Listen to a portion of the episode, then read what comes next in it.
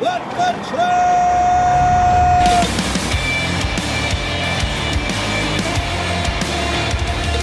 You are listening to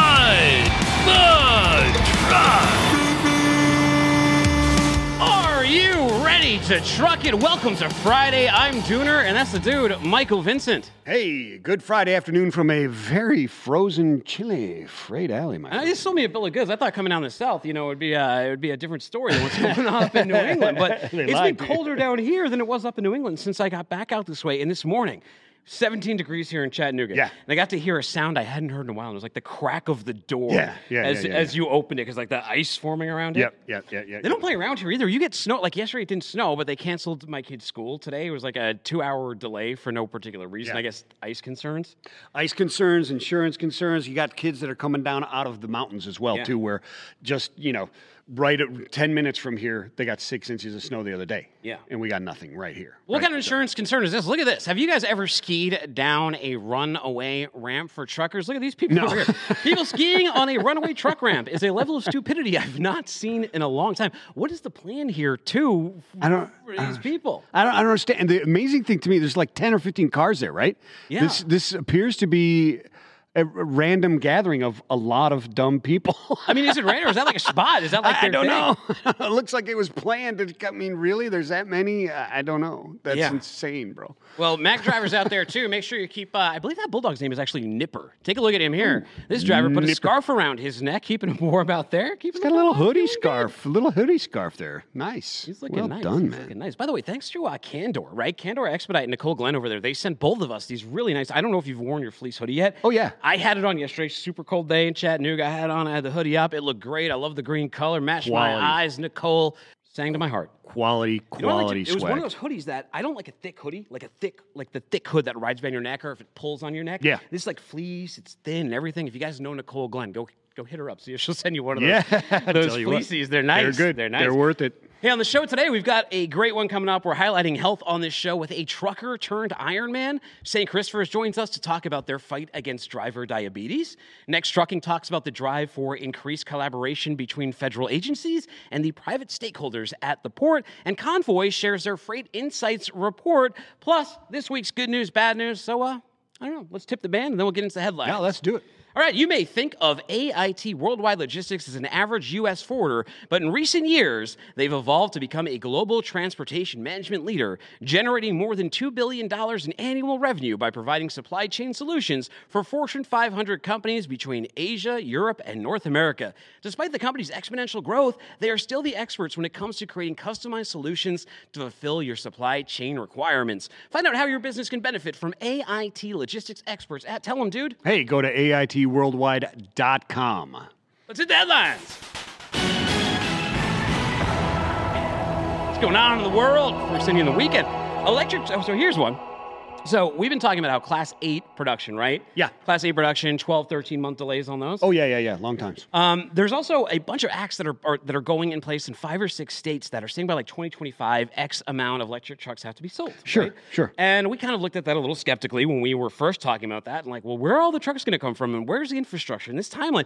Like, I'm not against electric trucks or electrification. I'm for it, but I'm, I'm not. against unrealistic timelines and the and being a detriment And enforced sales percentages. How do you enforce the sales percentage? Well, this is interesting. So Alan Adler has a story up right now. Alan Adler reports that Class 8 truck orders finished 2021 with a backlog to build time exceeding that 12 months. But orders for electric trucks are being processed in a quarter of that time, according to manufacturers under pressure to meet those state zero emissions mandates. The ports in California have some bad ones too. Um, Yeah. The number of electric orders is tiny. Several dozen to a few hundred is a good estimate. So that would give you a reason for why they're easier to fulfill uh, compared to those Class 8 truck orders. There was uh, 223,000 preliminary December orders projected by FTR Transportation Intelligence.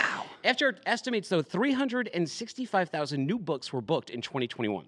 Wow, and ACT, ACT projected December orders at 22,800, but the backlog of backlog of unbuilt units stood at about 267,000 through November after after peaking at 284 in October. Uh, that equates to 13 months, as you were talking about before. One exception is the battery-powered electric trucks, as we're talking about, which major manufacturers are beginning to ramp up. Fleet customers with an opportunity to try the zero tailpipe emission vehicles are returning to order bigger, more numbers, according to OEMs who spoke to FreightWaves at the 22 CES in Las Vegas.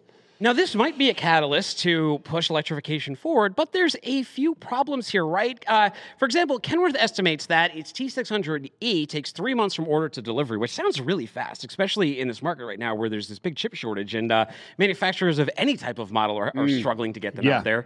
Um, but to spend, depending on state rules, purchasers are required to uh, retire an older, more polluting truck. So the goal in- of increasing freight hauling capacity is meaningless with these changes right now. So you're going to have cleaner trucks out there, but it doesn't actually add any new.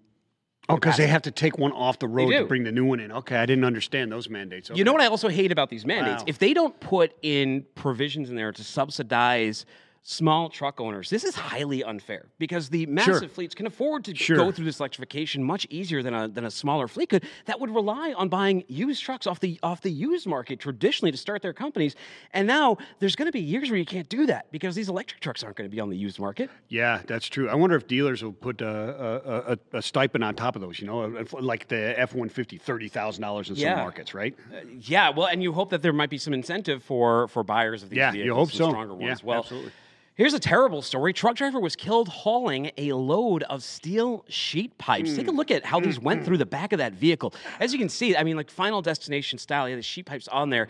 This driver stopped short. They went right through the back. Noi Mahoney has the story. He says that the driver of that flatbed truck was killed Tuesday when the load he was hauling went through his cab, as you can see there. The accident occurred just before 3 p.m. on Interstate 8, about 25 miles east of San Diego, when the truck driver, who has not been identified, abruptly, all he did was just use his brakes.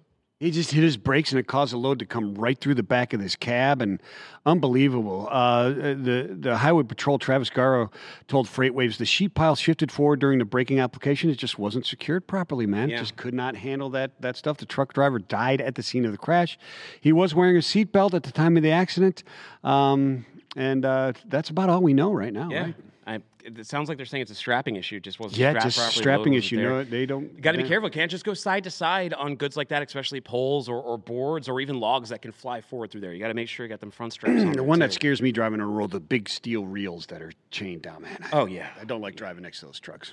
Um, and here's another story. Feds are fast tracking a controversial trucker pilot program. You've probably heard plenty about this uh, throughout the years. It's been debated quite often. Well, John Gallagher reports a long awaited but controversial initiative that will allow young truck drivers to haul freight across state lines is seeking fast track status from the White House. In fact, I think they're asking for it to be improved by next week. the Federal Motor Carrier Yeah. Safety Administration has asked the Office of Management and Budget for a review and emergency approval of a three year apprenticeship program to allow carriers to employ drivers between the ages of 18 and 21 for hauling freight across state lines, according to the request they filed yesterday. Yeah, the current regulations require drivers of interstate to be 21 years old.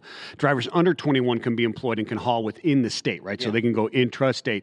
Uh, the FMCSA expects the pilot and the authority for which it was approved under the Infrastructure Investment Jobs Act, right, from the Biden administration.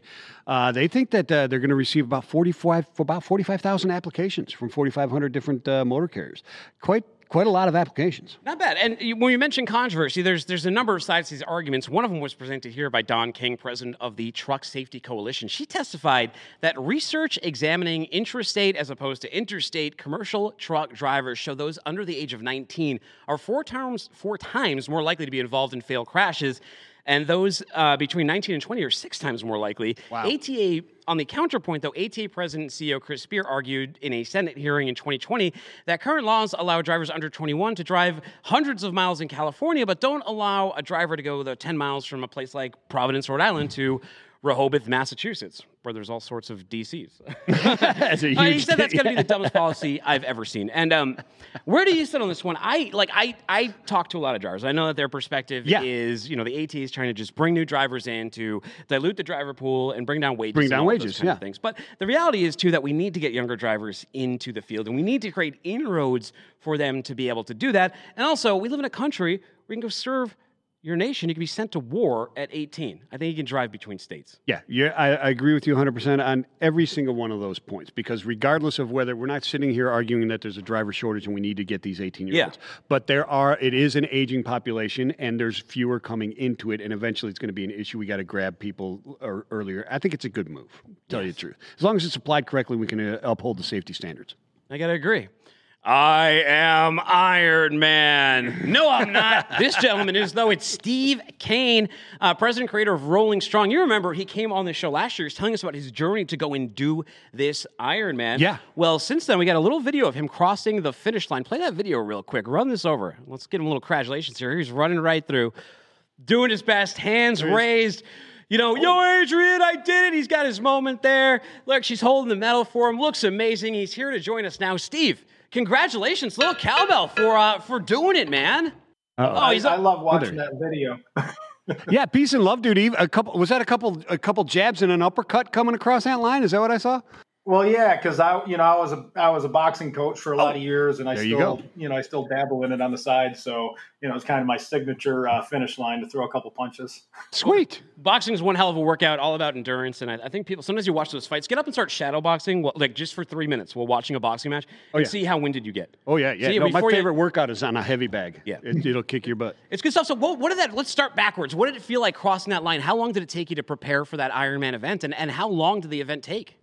Yeah, I mean, um, look, for me, it, it's all about the, you know, the the journey of everything I had to go to get there. There's a lot of, you know, people out there that, you know, train for and finish these Ironmans. Typically, it'll take a, you know, a year, two years to, you know, prepare for, you know, your first Ironman.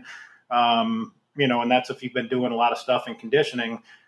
You know, with me, and I think we talked about this in the last show. I had a lot of, you know, health uh, challenges because I, you know, last year wrecked my bike um, when I was training for my Ironman, which I broke, you know, took tore my shoulder up and had to have that completely repaired. And and throughout that phase, I ended up with COVID nineteen and got really sick. And I came back from that, and they discovered that my the reason why I wrecked my bike was because my heart was pausing, and and so I had a pacemaker put in. So I I was out of training for about seven months. Um, it was March of this year that I had the pacemaker put in, and I and I said, you know, I'm going to sign up for an Olympic, a half, and a full Ironman. And my my coach said, well, that's you know that's a tall order. Let's just try to do an Olympic. And uh, when I crossed the finish line at the Iron full Ironman Panama City, um, you know, in November, I you know I can't tell you the, I mean. You know, everything goes through your head. The support, the people, you know, the love. I've been very fortunate to have amazing people around me to pull something like this off. The coaching, my Rolling Strong coaches, you know, uh, everybody that supported it. Um, so yeah, it felt it felt amazing. It was an amazing feeling crossing that finish line with all the challenges that I had to, um, you know, kind of deal with to get there. Now, Steve, not all of us are Ironman nerds like uh, our own Ironman Daniel Pickett over here, right? Or, or David Bradford. Dave Bradford, yeah. What is an Olympic Ironman? How does that differ from the other one? So, what did you have to do to complete this? Right. So the Olympic that I did in July, that's so basically there's an Ironman and then there's a half Ironman, which they call a 70.3. That's half of a full Ironman. An Olympic is half of a half. And then a sprint is half of an Olympic. Um, so there's basically four stages a sprint, and then you do an Olympic, and then you do a half and a full. But the full, for instance, is 2.2 mile swim, it's 112 miles on the bike, and, and then a full marathon, 26 mile run at the end. Um, and so that's what you see me coming across the finish line is that full Ironman.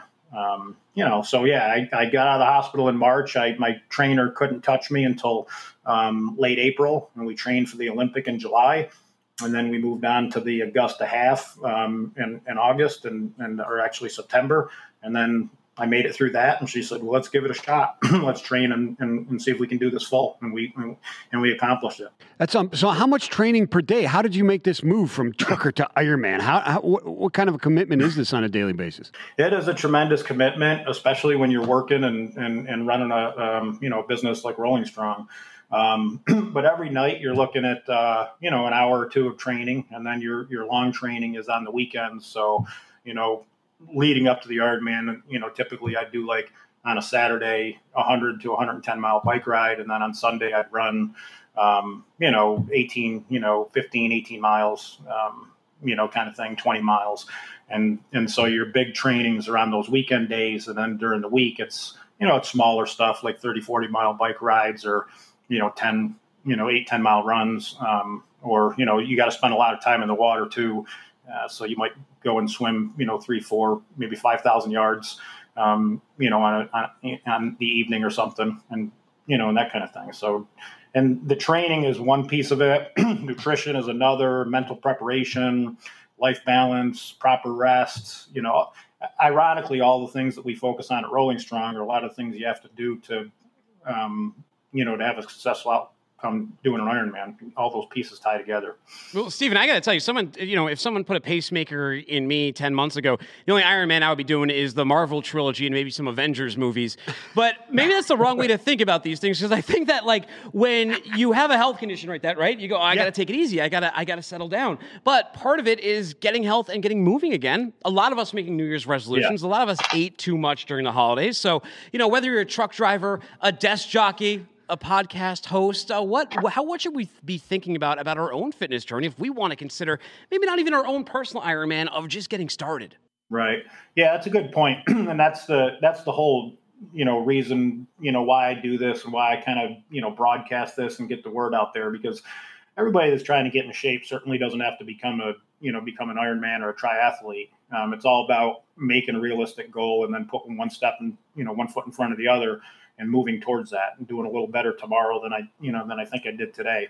Um, you know, it's the training for an Ironman is just ridiculous, and it is very hard to, to juggle everything. So I wouldn't necessarily say that's, you know, that should be the goal for everybody. Um, but you know, our coaches they do a great job of working with people to identify, you know, short term and long term goals based on, you know, challenges they have or um, you know, based you know, based on what they're trying to get out of the whole thing. A roadmap, just like a trucker. You know, you, you can't get to the other side of the country unless you you know look at the map and you know try to figure out the best way to get there. And and that's what it's all about. And so once you do that, you have to define some kind of training plan, and you got to stick to it. You know, and, and on a lot of those days where you know it might seem a little easier to relax and watch TV, you got to put one foot in front of the other and, and, go out there on the pavement with your headlamp tied on your head and you know go run eight nine miles. Um, and for and most people it might just mean that you got to turn the tv off and do 10 15 minutes of calisthenics in, in your living room instead of you know watching a show or something but that's that's that's the big key for most people, is it not, Stephen? Is is is making that decision to say, turn off the TV and I'm going to take this time and go go exercise, right? Like you said, it's real easy to have a little bit of sore, some lactic acid buildup or whatever it happens to be. I'm going to take it easy today, but you got to say no and get up and do that stuff. That mental spark to do it. How do you get over that? Yeah. So, you know, I, I don't, I, I always say that you can't do this alone. You know, I didn't, I didn't do this alone. I mean, I knew I wanted to change and most of us do. M- most of us want to change. Most of us want to be healthier. We don't know where to start. We don't understand the roadmap. There's a lot of fad diets and, you know, fad exercise programs out there. Um, you know, so of course with, with us, with Rolling Strong, you know, we, you know, that's why we have coaches. So, you know, you can talk with somebody and you, you, you know, you have a program for, through our app, for instance, that holds accountability. Because if you don't have accountability, it's really tough. You can have the best intentions in the world, and four days later, when somebody's sitting there eating, you know, your favorite, you know, pasta dish or whatever next to you, it's, it might be easy to, you know, just say, hey, let me, you know, I'll start tomorrow. You know, I'll restart tomorrow. Yeah. Um, you know, so setting the goal and understanding what that is, writing out the roadmap, or having something like our app that provides a roadmap and then checking in with somebody that has the ability to hold you accountable. Um, and that's what it was for me. I mean, I had coaches, I had Linda, I had you know, um, you know, friends and people around me, cycling groups, and and so you start to you know build those relationships, and people understand that your goal is important to you, and and so you know they give you that you know kind of that extra boost to get across the finish line. I mean, Steve, hey, thank you so much for sharing your journey from trucker to Ironman and, and your program here. For people who want to learn more about Rolling Strong and they want some help and they want some coaching on their own fitness journey from a person who put their uh, their Ironman where their mouth is, where do I send them to? Um, yeah, just go to rollingstrong.com. On rollingstrong.com, you can sign up as an individual or companies can sign up. You know, we're our focus is trying to, you know, eliminate, you know, or at least have a part in eliminating driver shortage and improving retention and um, trying to prevent accidents by having healthy people behind the wheel. Um, but you know, the last thing I'll you know kind of close with is because the very question you asked: How do we hold people accountable? How do we motivate them? That's why we do Rolling Strong games. That's why we have these competitions we run that any any organization can sponsor, um, and people can sign up for free through a competition and try it out for for a month or so. If they like it, they can they, they can subscribe. But those games, we give away tons of prizes, and it gives people an incentive to you know get started. And if they pay attention and they participate in a in a Rolling Strong competition, then you know inevitably they do learn some new lifestyle habits that can help them stay on track. Yeah, very important. Hey, Excellent Steve, th- once again, thank you and congratulations on completing hmm. that race. You look good doing it. Absolutely. Thanks so much, guys. Have a great day. Take care. You know, I, you know, he, he made a lot of good points there, especially Yeah. about the habits. And whenever I go on my like my own fitness journey and I'm, and I'm doing well, I'm using like MyFitnessPal, I'm counting the calories, and I'm Yeah. and I'm using the bike or, or, or Yeah. doing whatever exercise it is. What happens is when you start getting into that, you form that habit, and then Yes, you when you're holding yourself accountable, maybe it's counting calories. Then you don't you don't do the things that make you actually gain weight, which like the exercise helps, but it, it actually puts you more in a mind frame, and it's good for the heart. It gets you to stop like going to the cupboard and grabbing another handful of Sour Patch right. Kids, another handful, and instead you're way more mindful that you're you know instead of eating 12 servings of Sour Patch Kids, I Well, go, you start to realize that this one handful of Sour Patch Kids, I got to work out for Exactly. 45 minutes tomorrow Yeah, harder. that and, wasn't fun. And I just didn't have much fun doing it today, and now I'm throwing it all away with this Yeah. one bite. it's a lot easier just to not eat it. Uh, That's right. Yeah. It's, it's a lifestyle change, is what you're starting to train yourself. Yeah. Well, our next guest is Vipul Shah. He's the chief technology officer over at Next Trucking, and you know what? He uh, he used to be near my old stomping grounds. He, if I understand correctly, he's a former uh, ZooMass Minuteman. Got to ask you, how'd you like the uh, Commonwealth over there in Massachusetts? I loved it. Hey guys, happy Friday. Happy you also Friday. you have an interesting background too. You know, Google's a very interesting company, huge company. We all use it, we all hear about it, but not many of us have worked inside of there. What was your biggest takeaway after five years within Google? It was well. Well, first of all, you know, uh, back to the Minuteman days. You know, I was there in the Calipari days. You know, uh, and Final Four. Uh, special time. You know, unfortunately, that hasn't come back, but um, I'm still hoping. You know, but uh, Google was special. Um, you know, it was. Um, it was. It's a great place that you know really brings to bear technology for good things, and um, you know was a big reason why I came over to the to the logistics side of things was to be able to bring technology to bear improve the lives of our, our truckers on the front lines and also for shippers, you know, and so huge opportunity here. Yeah, excellent stuff. And now you're and now you're chief technology officer at Next Trucking, right? And uh, an expert in product and- officer, uh, chief Oh. product officer, but close enough. Okay, chief product officer. I'm sorry, uh, at, Next Trucking, but you're also an expert in, in in first mile shipping, and you've got some talk about drayage, some predictions about what and what we're going to see as as far as changes and improvements, hopefully, in drayage. Obviously, that's been in the news over the last year and more more longer than even like two years, right? With the problems there that are that are happening at the ports and the congestion, et What are you cetera. trying to say here? Uh, uh, well, I'm getting to this. Is what do you see that's happening uh, in drayage? Let's start talking about it. What do you see the big changes being?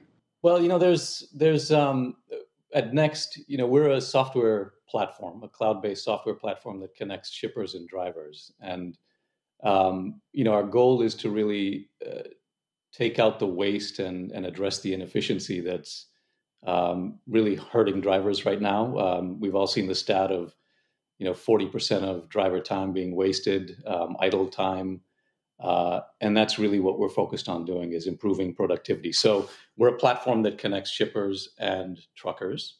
Uh, on one side of the platform, we have uh, tools for carriers, an app, as well as a, a portal to allow for acquisition of loads, meaningful, relevant business that keeps them trucking uh, regularly and, and, and gets them a steady ration of work. Um, on the other side, with shippers, we have uh, tools, digital tools that allow them to provide delivery orders, uh, to track and trace their shipment status, and manage the journey of these containers in better ways. We also alert them with respect to what's going on with their container so that they can better manage working capital, address issues like demurrage and per diem before they become a big burning fire. Uh, and so that's what our technology offers. Um, in terms of our focus, it, it is that first mile, the complex business of taking containers out of ports and into ports. And I think in terms of you know first predictions for 2022, and say, um, you know, there's been probably about 40 billion dollars getting into this industry over the last couple of years uh, from um, huge amount of uh, belief and aspirations around what technology can do to really drive efficiency. Last couple of years, uh, tremendous amount of investment. Things have been a bit slow. I think 2022 is going to be the tipping point for adoption of these technologies, whether it's moving from old technologies like EDI to APIs, which fundamentally are more efficient ways of moving information, or whether it's um, intelligent ways in which platforms like us can deliver meaningful and relevant work to truckers to keep them driving and keep them productive. I think uh, 2022 um, is going to be a, a, tipping point for that adoption. Um, and I think it's been a bit slow. uh, in the industry, as transformations typically are. But I think this is going to be a really critical year for the use of these technologies to drive efficiency. And it's no longer even a luxury, right? It's kind of a it's a necessity given that the the overall pool of drivers is is shrinking. Um, we we can't afford to be at sixty percent productivity. We need to be at hundred percent. So yeah, and you know, since since the summer, we've been hearing about the supply chain disruption task force and what they're trying to do, especially insofar as the ports go. And you know, there's a lot of issues there about solving that. Some in our hands, a lot, many, many, many of them out of our control. But it's bringing together in almost unprecedented ways, right? Collaboration between private shipping companies and the government sector. Is this something that should concern us? Is it something that should excite us? Is it something to watch? What's your insight on that? I think it's a it's a it's a great opportunity, right? Um, this area has been, if you think about it, um, and, and, I come from the financial services space and the fintech space. Uh, back uh, in 2001, when 9/11 happened, you know, it took planes crashing into the World Trade Centers to really spur change and digitization in terms of the way checks were being cleared. They were being put in planes and transported from one side of the country to the other to uh, to clear checks, right? And it took um, it took a bad thing to happen to spur uh, a really good change in terms of digital technologies that allowed for image-based and electronic clearing of checks, uh, obviating the need for physical transport of checks. And I think that this pandemic over the last couple of years has been a similar wake-up call uh, for this industry. Um, really, a vital interest uh, the slow progress of, of technology and new standards um, has really hurt us, right? And all of us feel the pinch now from groceries to gas, uh, inflation, you know, rising to crazy levels and, and even sparking civil unrest.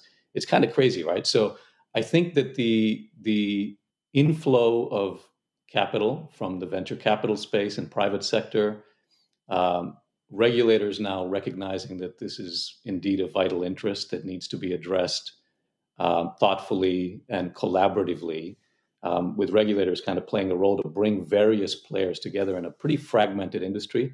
I think that's going to be a pretty positive thing. Um, and I think there are lots of examples we can take of how that transformation has worked uh, in other industries, financial services included. But I think it's going to be awesome. It's crazy that you know we're all using different standards of how to define container status and how to exchange information. Uh, these silos are absolutely harmful um, for the economy overall. And I think the collaboration between the private and public sector is going to be a really good thing for 2022. Yeah, well, I mean, it seems like it, it has to be pushed forward one way or another. Now, you mentioned tech. What tech do you think could be most impactful if you are a shipper trying to figure out this port situation, at least from the perspective of Next? How can you help someone out most right now?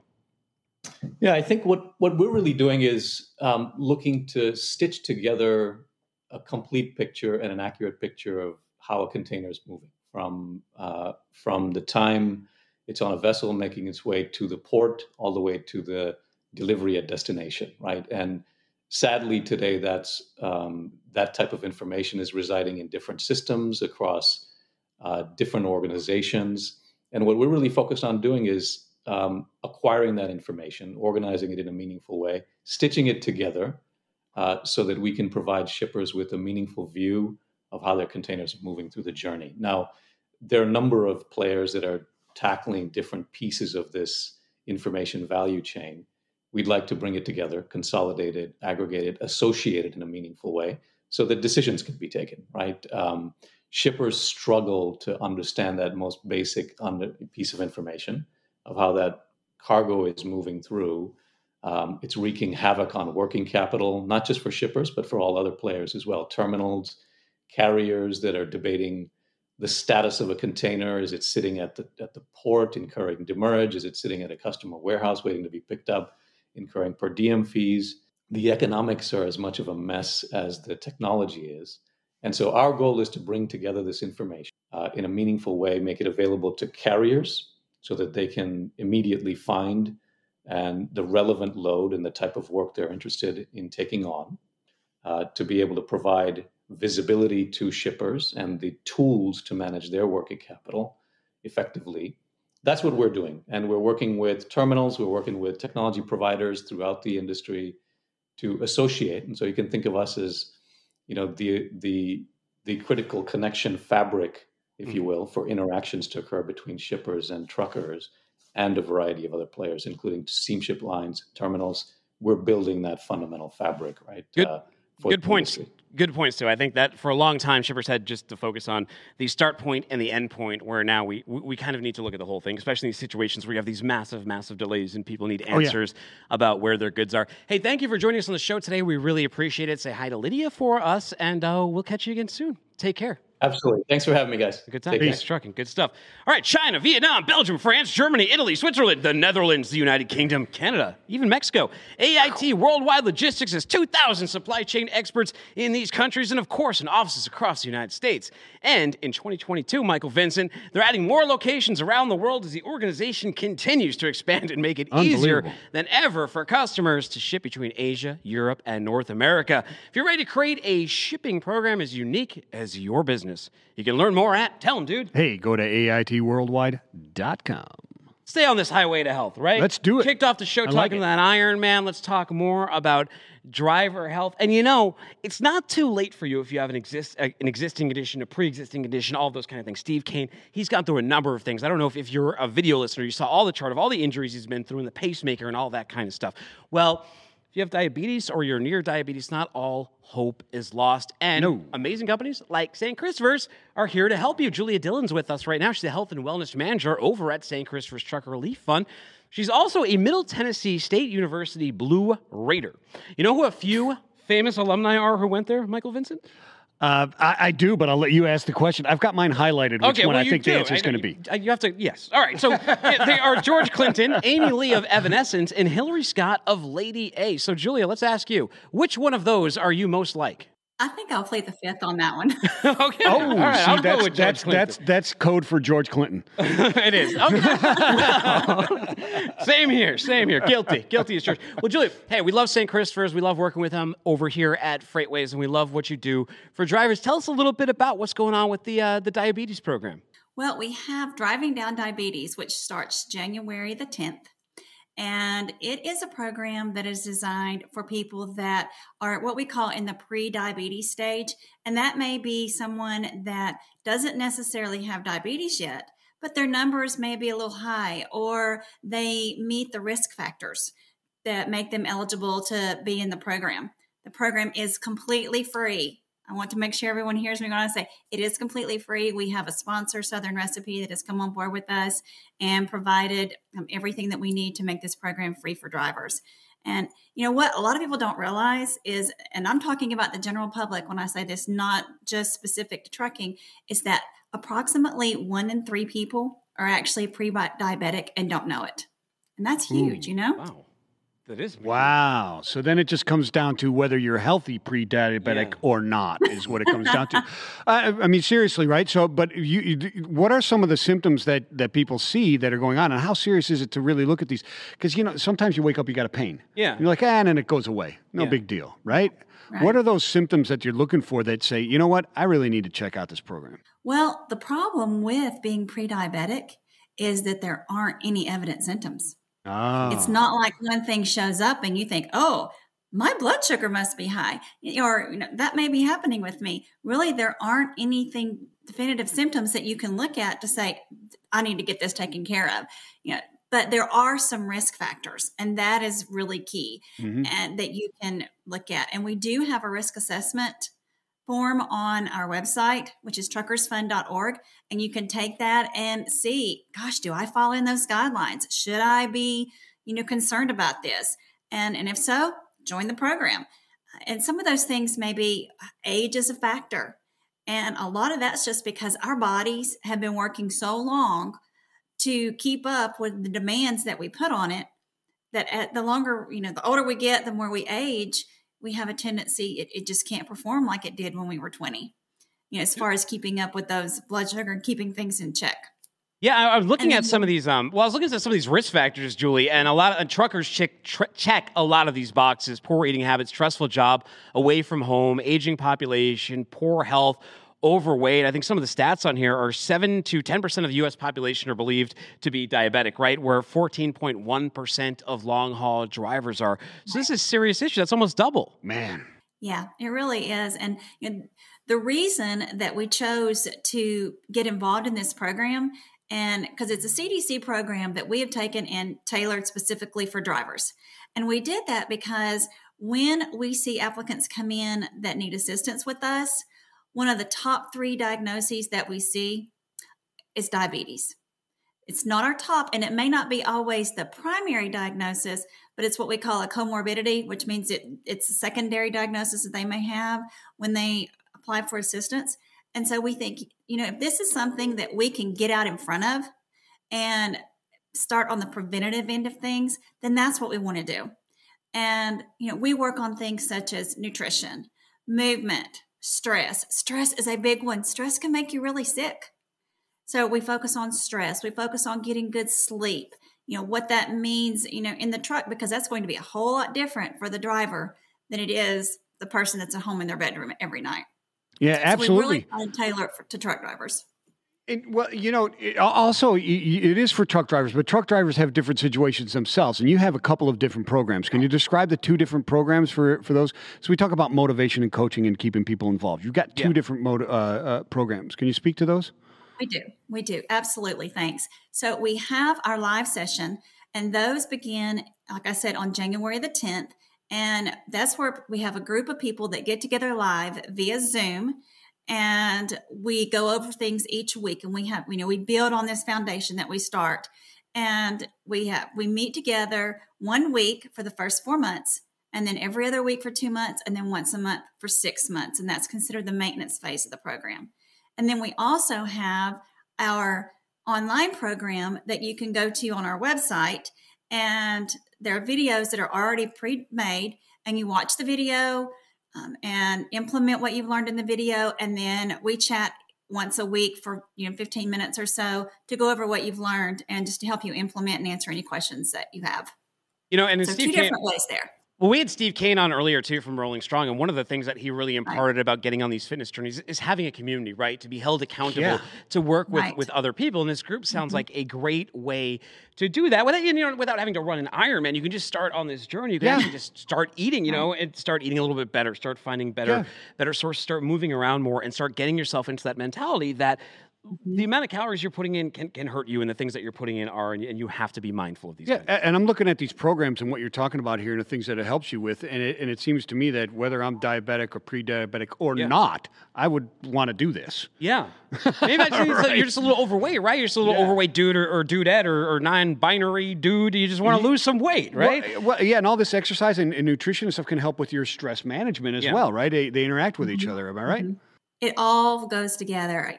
And that's the beauty of this is that regardless of where you are in that health journey we can help you just take small simple steps to be successful and to you know cheer you on and motivate you to want to do better. And that sense of community is fabulous. We actually were supposed to just do once a month like i said during the maintenance phase and our group loved being together so much and really wanted that support and accountability that we continue to actually meet at least bi-weekly during those last six months just to keep that support going. And it's funny that you mentioned steve kane and it's such a, a great uh, partnership and the way this all worked out.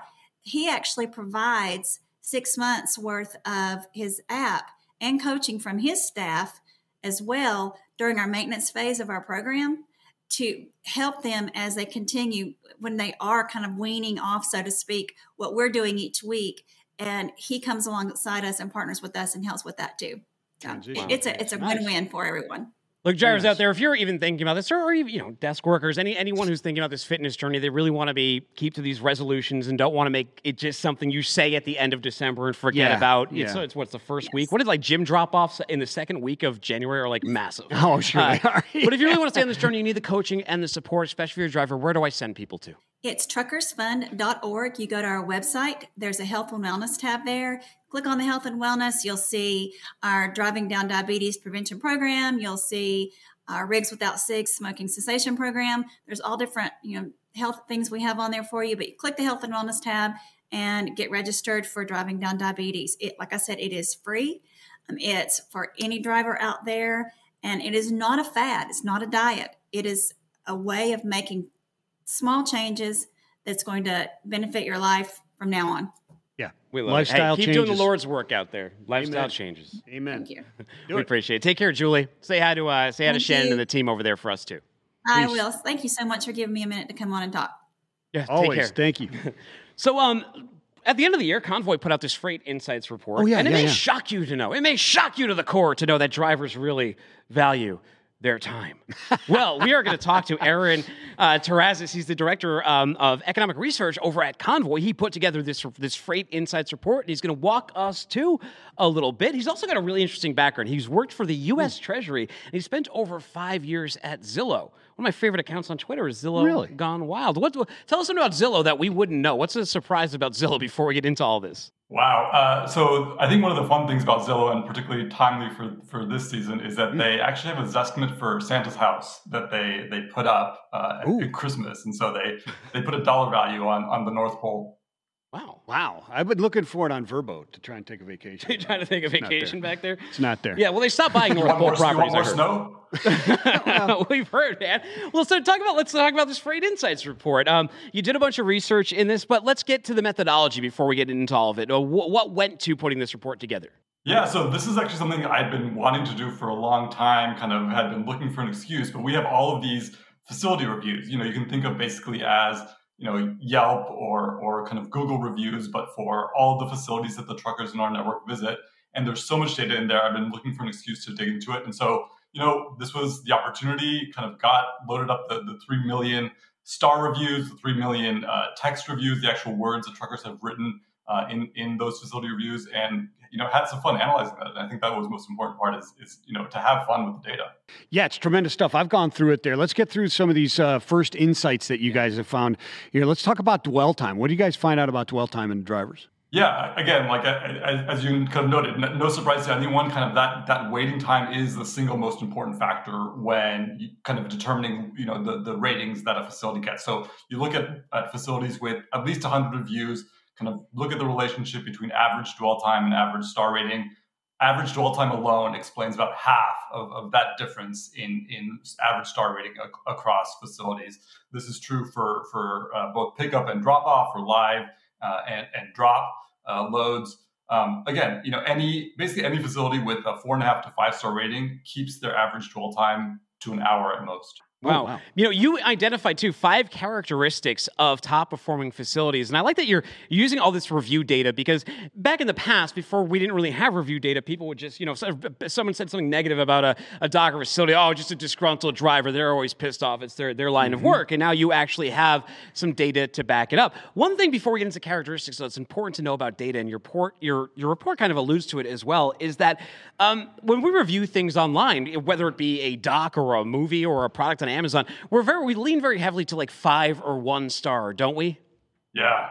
Yeah, yeah, totally. That, that- I think anyone who's worked with the review review data knows this. Basically, like you know, five stars means I had a baseline satisfactory experience, and kind of one star means kind of you know everything went to to, to kind of you know to, to, to terrible places. Um, and, and so you do see kind of like this bimodal distribution with with a lot of five star reviews and a lot of one star reviews, and, and very few in the middle. And you know, we saw that in our report too. You know, I, I think sixty eight percent of of live loads uh, got a, a five star review. It was like 78% for drop loads.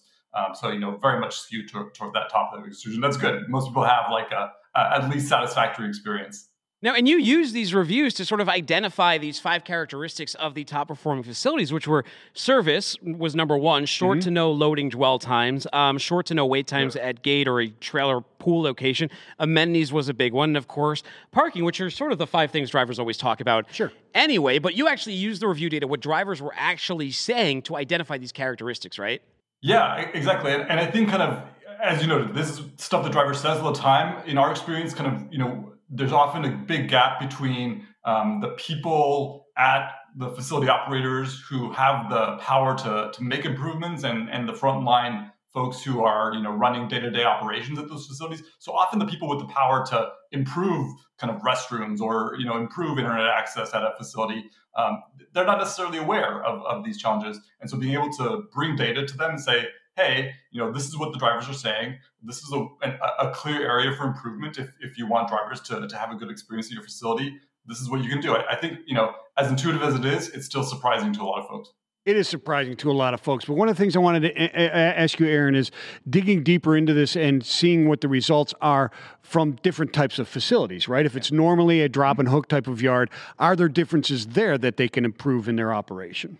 Oh yeah, absolutely. You know, I think kind of it was really shocking to see the different types of words that that drivers used when they actually wrote out um, their their experience uh, on a drop load versus a, a live load. I think easy was the seventh most common word in reviews um, of, of, a drop load versus like 64th most common word in reviews of, of live loads. All sorts of words related to, to time, like hour and wait, were more, more common in reviews of live loads. And, you know, also kind of uh, comments about the like restrooms were, were less common in, in reviews of, uh, of, of drop loads, probably because drivers are spending less time there. They're, they're less sure. worried about accessing those those kind of uh, facilities.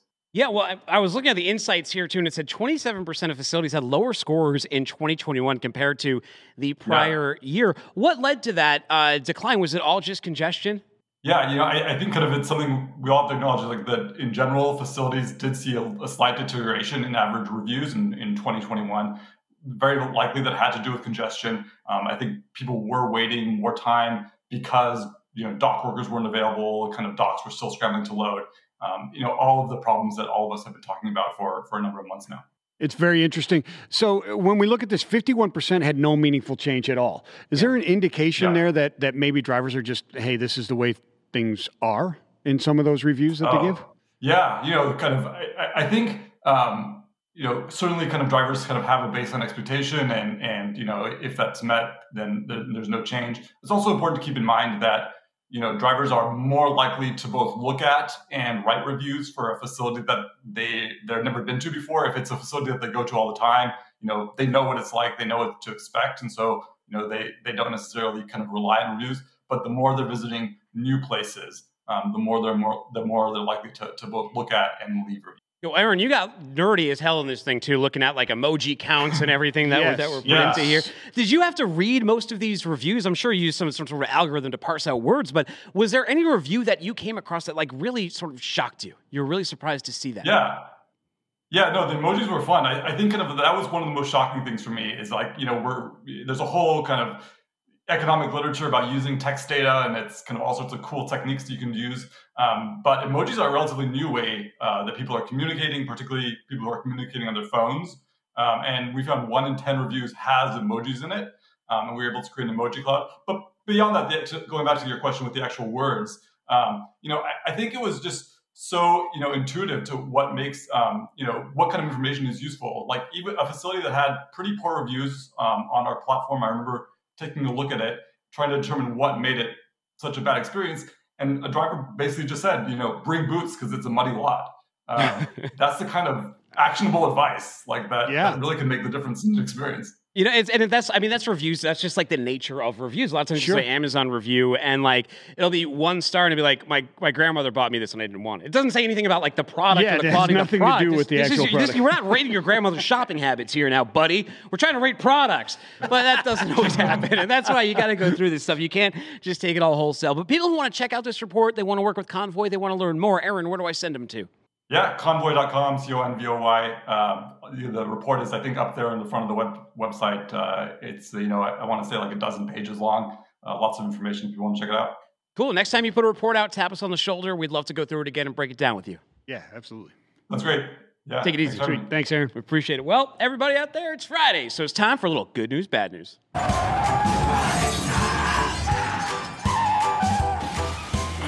bad news and good news.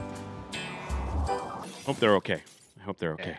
Okay, bad news. Your truck breaks down. Oh, Never no. good, right? That's Never not good. Good news. Your company gives you a good one. Sweet. Worst news. It's in this condition. Take a look at this truck that they gave this guy. Look at that thing. There's Ay, bo- I don't even want to know what's inside those bottles. God knows what. We're in like the, we're still in that time of COVID, and you're, you're supposed to be taking COVID seriously. This thing's like a hazmat situation. Well, uh, this is exactly what happened to Redditor BJ Forsyth. He his truck broke down. He went to get his company gave him this one, and he said on Reddit he'd like some tru- some other truckers to share their opinions. Um, is he the a hole for refusing to take that truck? Now, most drivers said no. I would tend to agree with them. That is uh, ridiculous. I would say though, and it wasn't clear in the post, is this could have been an error. Maybe someone didn't know it wasn't cleaned out. We don't always have to think like people are putting us setting us up for failure. Maybe if you just talk to the, who's ever gave you the truck, um, that could be cleared up. So I'm not clear if that's the situation that happened. What I would recommend doing is is refusing him, giving him a good reason why. And no, you're never an a hole for No, yeah, I don't think he's an a hole for refusing this. I'd like to know who thought he was for refusing. I don't think so. I would I would hope to believe. I would like to believe. Yeah. I'm skeptical, but I would like to believe that the company just didn't know that Yeah, this was the yeah, exactly. If they did it intentional, then then by all means, you have every right to become an a hole. I would think so. real fast, real fast. I got some bad news. You're a driver, and nature's calls, and none of the retail establishments around our building simply give you. They just refusing you access to their bathroom, my friend. Yeah, you're a truck driver. They don't let you in the bathroom. They don't let you into the bathroom, right? But the good news is this: is that uh, a new bill aims to change that. Representative Mike Sells has introduced HB 1706. That bill would make it illegal to deny truckers bathroom access as long as certain conditions are Okay. met, my friend. And those are one, the restroom is located in an area where providing access would not create an obvious health or safety risk to the common carrier, and allowing the common carrier to access the, ba- the restroom does not pose an obvious security threat to the retail establishment or its employees. I don't understand where either one of those would come into play. Well, one important thing too is the retail establishment also has to be they have to have goods delivered to them. So it's not Yeah. like if you don't have trucks delivering, it's Yeah, not like you you have to open your bathroom to, to truckers or the the whatever. I mean, you can still make your mm-hmm. rules up here, but this is making it for drivers that you just can't exclude them. Yeah, you can't. If a driver's delivering to your place, you can't exclude them. Well, you get a hundred. What is a hundred twenty-five dollar fine too if you break After the second one. After the second one. Yeah, All first right, one um, you get like a warning letter, it says a violation type of thing. You get kind of a slap on the wrist. Second time, boom. What do you think? Do you like do you do you like the law? Or you got an independent uh, a libertarian streak against telling businesses what to do, or you, what do you think?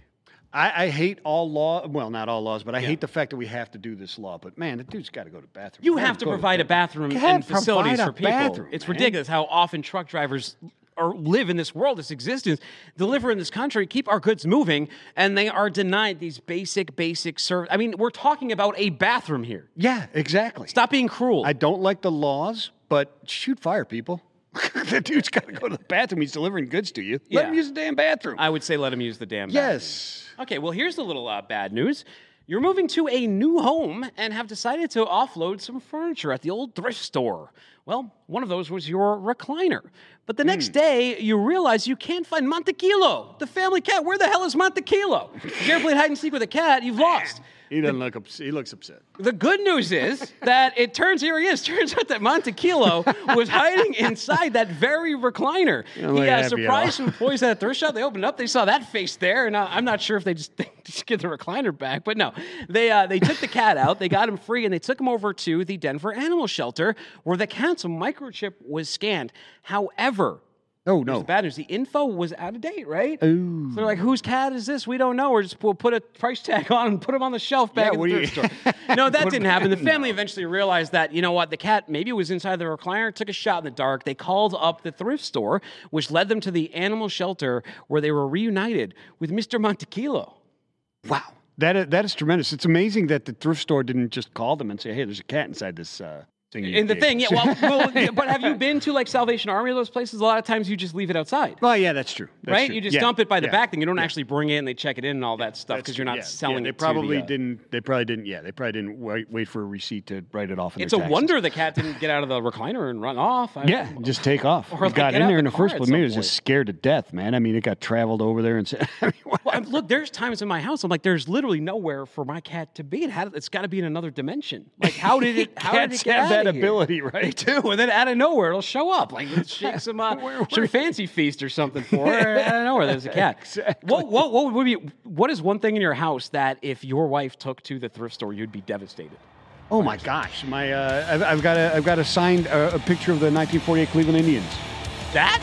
Yeah, That of all? Why is that so important it, the last time they won the, the World Series. Oh. The Terry Francona didn't bring That is my one Remember when all the flies came off the water there that time? Yeah, like the plague of locusts. Yes, the plague of locusts, Yeah. Hey, everybody, it's been a great time. Thanks for joining us on What the Truck. We're a podcast that happens three times a week. Look up What the Truck wherever you get podcasts or download the FreightWaves TF to watch our ugly mugs in HD. Find me on Twitter at Timothy Dooner. That's D O O N E R. Find him at Vincent the Dude. And you tell him how to be this weekend. Hey, peace and love, spread it everywhere.